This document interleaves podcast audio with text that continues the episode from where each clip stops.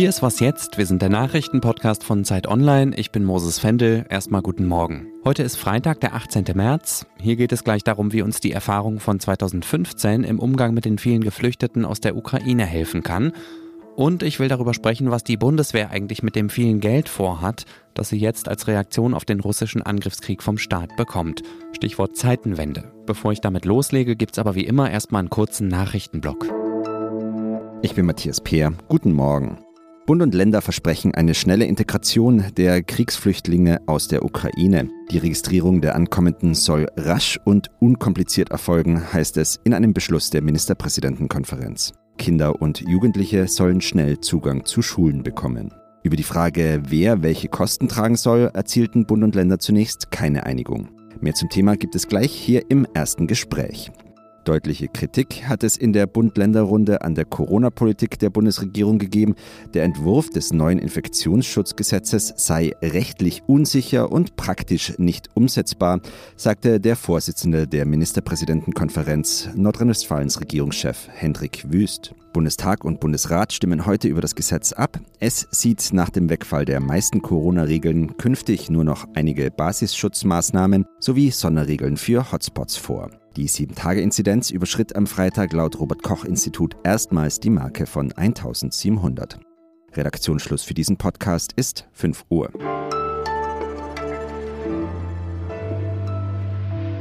Es ist die größte Fluchtbewegung in Europa seit dem Zweiten Weltkrieg. Drei Millionen Menschen sind bisher aus der Ukraine geflohen. Mehrere weitere Millionen dürften in den kommenden Wochen und Monaten folgen. Es ist, glaube ich, nicht übertrieben, wenn ich von einer historischen Aufgabe für Europa und für Deutschland spreche. Was uns helfen könnte, ist der Blick zurück ins Jahr 2015. Damals sind ja schon mal fast eine Million Menschen nach Deutschland gekommen. Welche Lehren wir daraus ziehen können, will ich mit meiner Kollegin Lisa Kaspari besprechen. Hallo Lisa. Hallo. Du hast dir vier Bereiche genauer angeguckt und mit Leuten gesprochen, die damals 2015 schon dabei waren und auch heute wieder in Verantwortung sind. Gib mir doch erstmal einen kurzen Überblick, welche Bereiche das sind. Gerne. Ich habe mit der früheren Sozialdezernentin in München äh, gesprochen, die 2015 die Flüchtlinge, die am Hauptbahnhof ankamen, möglichst schnell in Unterkünfte vermitteln musste und das gleiche jetzt in Potsdam wieder tut. Mit einem Freiwilligen, der sich in Berlin engagiert hat, mit dem Innenpolitiker Stefan Mayer, der damals eher so diese sicherheitstechnischen Aspekte betrachtet hat und mit einer Asylrechtsanwältin. Dann lass uns die vier Bereiche jetzt mal einzeln angucken. Was können wir beim Thema Wohnraum für Geflüchtete aus 2015 lernen? Also was offensichtlich klar ist, dass wenn eine Verteilung der Flüchtlinge in alle Städte und Kommunen gerecht abläuft, dass es dann mit einer Ad-hoc-Erstaufnahme relativ gut geht. Das sagt auf jeden Fall Brigitte Meyer, die damals in München war, weil es natürlich Leerstände und Wohnraum äh, in manchen Kommunen gibt. In anderen Metropolregionen ist, äh, ist quasi weniger Wohnraum vorhanden. Und im größten Notfall, und davon gehen momentan alle aus, dass der eintreten könnte, können dann auch wieder die Turnhallen geräumt werden. Das ist natürlich nur eine Erstaufnahme, ja. Und die Frage, die sich dann viel größer stellt, ist, wo können Flüchtlinge langfristig unterkommen? Es gibt immer noch Flüchtlinge aus dem Jahr 2015, die sind längst anerkannt und haben trotzdem noch keine Wohnung gefunden. Eine zentrale Rolle spielen ja heute wie damals freiwillige Helfende, also nicht offizielle, nicht staatliche Strukturen. Was würdest du sagen, was haben wir als Gesellschaft da gelernt? Na, auf jeden Fall sind die Strukturen besser. Die Freiwilligen sind sehr gut vernetzt. Ich habe ja mit einem Freiwilligen in Berlin gesprochen, der jetzt auch nochmal, sage ich mal, auf Learnings aus 2015 zurückgreift, der übrigens auch die Kooperation mit den staatlichen Behörden sehr lobt. Der sagt, das ist ein großer Unterschied zu 2015, äh, dass man jetzt auf Augenhöhe rede, nicht mehr als Störenfried wahrgenommen wird, sondern tatsächlich als eine Ressource, die staatliche Stellen auch gut abgreifen können können, wenn sie schnell Helfer brauchen für zum Beispiel ein neues Ankunftszentrum. Also da scheint man mehr miteinander und weniger gegeneinander zu arbeiten. So schön das auch ist, dass viele freiwillig helfen, es gibt ein paar Dinge, die müssen auf staatlicher Ebene geregelt werden. Welche sind das? Wo muss der Staat die Kontrolle haben? Na, das ist auf jeden Fall auch der Bereich der Unterkunft. Darauf weisen Freiwillige ja immer wieder hin, dass man auch die Ersthelfer, die jetzt auch privat Geflüchtete aufgenommen hat, dass man die nicht langfristig überfordern darf. Ja, also keine Familie kann für Monate oder Jahre jemanden aufnehmen im Kinderzimmer, das sie geräumt hat. Da muss also schnell eine staatliche Lösung her. Auch bei der Registrierung der Flüchtlinge, das wird die nächste Mammutaufgabe. Und es gibt eben eben auch Sicherheitspolitiker, vor allem aus dem konservativen Spektrum, die auch davor warnen, dass jetzt Schlepper aktiv werden könnten. Und wo man sich einig ist, dass man eben schauen muss, wer kommt, dass man die Flüchtlinge schnell registriert bekommt und auch eine Art Sicherheitsüberprüfung macht. Das ist staatliche Aufgabe und das läuft jetzt an. Also wir haben die Themen Wohnraum, freiwillige Strukturen und die Rolle des Staates schon besprochen. Lass uns noch einen Punkt besprechen, nämlich die rechtliche Situation der Flüchtlinge. Was ist da wichtig im Vergleich zu 2015? Die ist besser als 2015, weil die Flüchtlinge pauschal als Kriegsflüchtlinge anerkannt werden. Die EU hat eine entsprechende Richtlinie aktiviert und 2015 war es so, dass die Ankommenden langwierige Asylverfahren hatten, in denen sie auch erstmal beweisen mussten, dass sie einen Fluchtgrund, einen Asylgrund haben. Das fällt jetzt weg. Das heißt, die Ukrainer werden relativ schnell und unbürokratisch hier einen Aufenthaltstitel bekommen. Hat die Politik haben wir als Gesellschaft insgesamt schon die Tragweite dieser Aufgabe begriffen? Also ich glaube, die Politik ja, weil sie ganz praktisch vor jeder Menge Problemen steht. Die Bevölkerung hat auch, glaube ich, das theoretisch verstanden. Ich glaube, im Alltag von vielen Menschen ist es noch nicht angekommen. Das wird aber bald passieren, wenn die ersten äh, Kinder auch in die Schulen kommen. Es sind ja sehr viele Kinder, die geflohen sind, die jetzt schnell in die Schulen gehen sollen. Wenn die Turnhallen wieder belegt werden sollten, dann ist es auch ganz nah an den allermeisten Bürgern wieder dran. Danke, Lisa. Danke dir.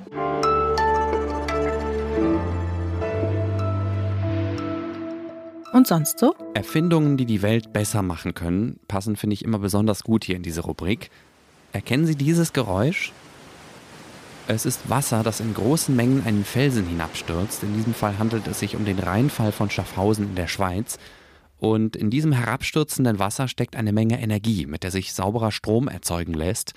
Sie haben vermutlich alle schon mal ein Wasserkraftwerk gesehen. Das sind oft große Staudämme oder Talsperren in den Bergen, die ja immer auch einen schmerzhaften Eingriff in Ökosysteme darstellen.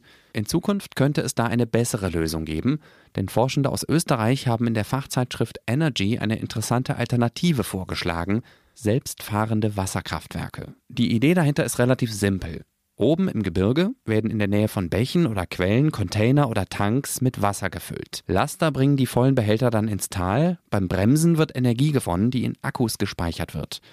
Unten im Tal wird der Strom ins Netz eingespeist, das Wasser wird kontrolliert in Bäche oder Flüsse abgelassen und der Laster fährt dann leer zurück nach oben und verbraucht dafür den Rest der Energie im Akku. Oben geht's wieder von vorne los. Das Forscherteam schlägt vor, diese Art der Energiegewinnung zum Beispiel in den Alpen, im Himalaya oder den Anden anzuwenden. Wenn das wirklich funktioniert, könnten damit ungefähr 5% des weltweiten Strombedarfs von 2019 erzeugt werden, sagen die Fachleute. Dieser Strom wäre dann nicht nur umweltfreundlicher, weil die mobilen Wasserkraftwerke auf bestehenden Gebirgsstraßen fahren würden und keine neuen Staudämme mehr in die Landschaft gebaut werden müssten, der Strom wäre obendrein auch noch deutlich günstiger, nämlich ungefähr um die Hälfte billiger als Strom aus Wasserkraftwerken. Wie so oft bei diesen Dingen gilt, das ist noch absolute Zukunftsmusik, aber hey, auch die Glühbirne und der Herzschrittmacher sind irgendwann mal im Kopf von visionären Menschen geboren worden.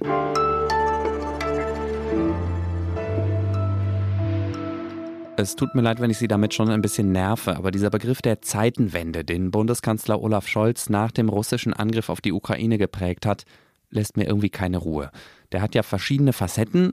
Eine ganz konkrete Dimension der Zeitenwende bezieht sich auf die Rolle und die Fähigkeiten der Bundeswehr. Zwei Zahlen machen das besonders deutlich. Einmal die mindestens zwei Prozent der deutschen Wirtschaftsleistung, die Deutschland in Zukunft für seine Armee ausgeben will. Und dann noch die Zahl 100 Milliarden. Das ist das Sondervermögen, das der Kanzler kurz nach dem russischen Einmarsch auf den Weg gebracht hat. Was aber soll die Bundeswehr eigentlich mit der ganzen Kohle anfangen? Was braucht die Truppe überhaupt? Fragen, die ich mit unserem Militärexperten Hauke Friedrichs besprechen will. Moin. Moin. Womit wollen wir anfangen? Mit dem, was die Bundeswehr braucht oder mit dem, was sie gerne hätte? Ja, das ist eine sehr gute Frage. Das ist zum Teil deckungsgleich, aber nicht immer. Was sie am dringendsten wirklich braucht, ist Luftabwehr. Da hat die Bundeswehr große Lücken und hat über Jahre, wenn nicht sogar Jahrzehnte, die Modernisierung verschoben aus Kostengründen.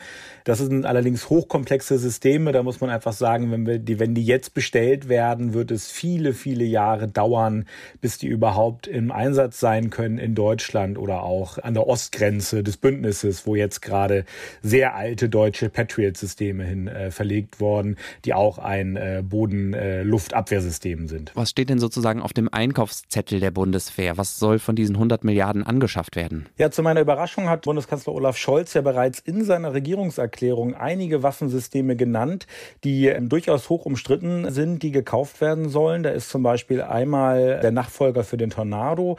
Der Tornado ist neben dem Eurofighter eigentlich das einzige Kampfflugzeug, was die Bundeswehr hat, die Luftwaffe. Die sind sehr alt, die Maschinen, die sind seit 1980, äh, 81 im Einsatz, äh, müssen dringend ersetzt werden. 93 Stück fliegen noch für die Luftwaffe der Zeit oder sind zumindest auf dem Papier vorhanden.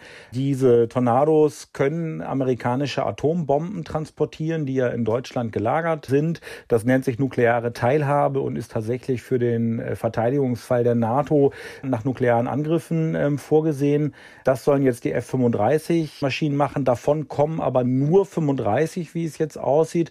Dafür werden mehrere Milliarden auf jeden Fall ähm, fällig für diese Investition. Dann ist noch Geld übrig. Auf jeden Fall sollen ja Kampfdrohnen kommen. Das ist eine weitere kritisierte Entscheidung.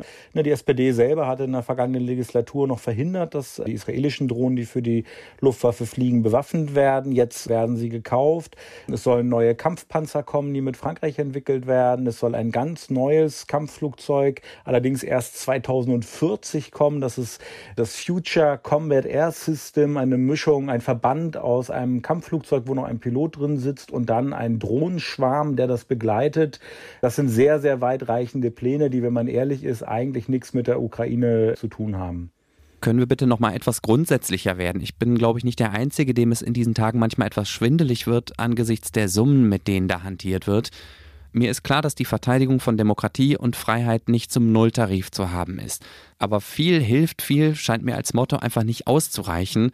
Immerhin hat die Bundeswehr uns Steuerzahlende allein im letzten Jahr auch schon knapp 50 Milliarden Euro gekostet und sie ist offensichtlich nicht kampffähig, nicht verteidigungsfähig.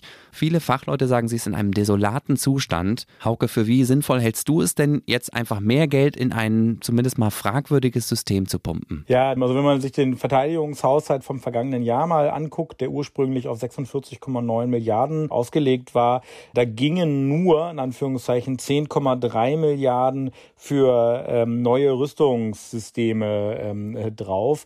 Und das nicht mal mehr nur für die Anschaffung Anschaffung, sondern da ist Forschung, Entwicklung, Erprobung und also sozusagen Kauf von neuen Systemen drin.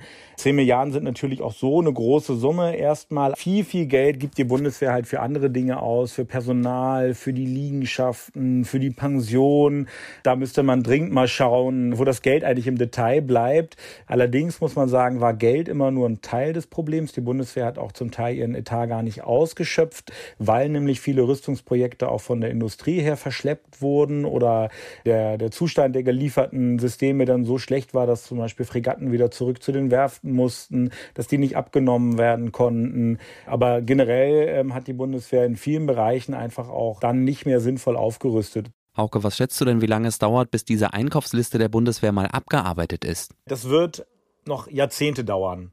Also das ist so ein bisschen das Skurrile an diesem Moment. Also mit der russischen Aggression wird jetzt dieses 100 Milliarden Sondervermögen begründet. Allerdings werden viele Dinge, die jetzt auf der Einkaufsliste stehen, erst 2040 zur Verfügung stehen. Mit diesen 100 Milliarden wird die Bundeswehr jetzt für Szenarien aufgestellt, die vielleicht in der Zukunft dann gar nicht mehr die Probleme der Bundeswehr sind. Das ist ja so ein bisschen ähnlich erfolgt wie der Umbau der Bundeswehr zur Einsatzarmee, als Afghanistan da war. Jetzt geht es aber plötzlich wieder um Landesverteidigung. Da kann man dann gespannt sein, was denn 2040 die Aufgaben der Bundeswehr sein werden. Danke, Hauke. Sehr gern. Und das war was jetzt am Freitagmorgen. Heute Nachmittag ist Elise Landcheck dran. Sie meldet sich wie gewohnt um kurz nach fünf mit dem Nachmittag Nachmittagsupdate. Sie können mir oder dem Team wie immer gerne schreiben an wasjetzt.zeit.de. Wir freuen uns über Ihre Mails und versuchen weiterhin jede einzelne auch zu beantworten, auch wenn das in diesen Tagen oft nicht ganz einfach ist. Ich heiße Moses Fendel. Danke, dass Sie dabei waren. Kommen Sie jetzt erstmal gut ins Wochenende.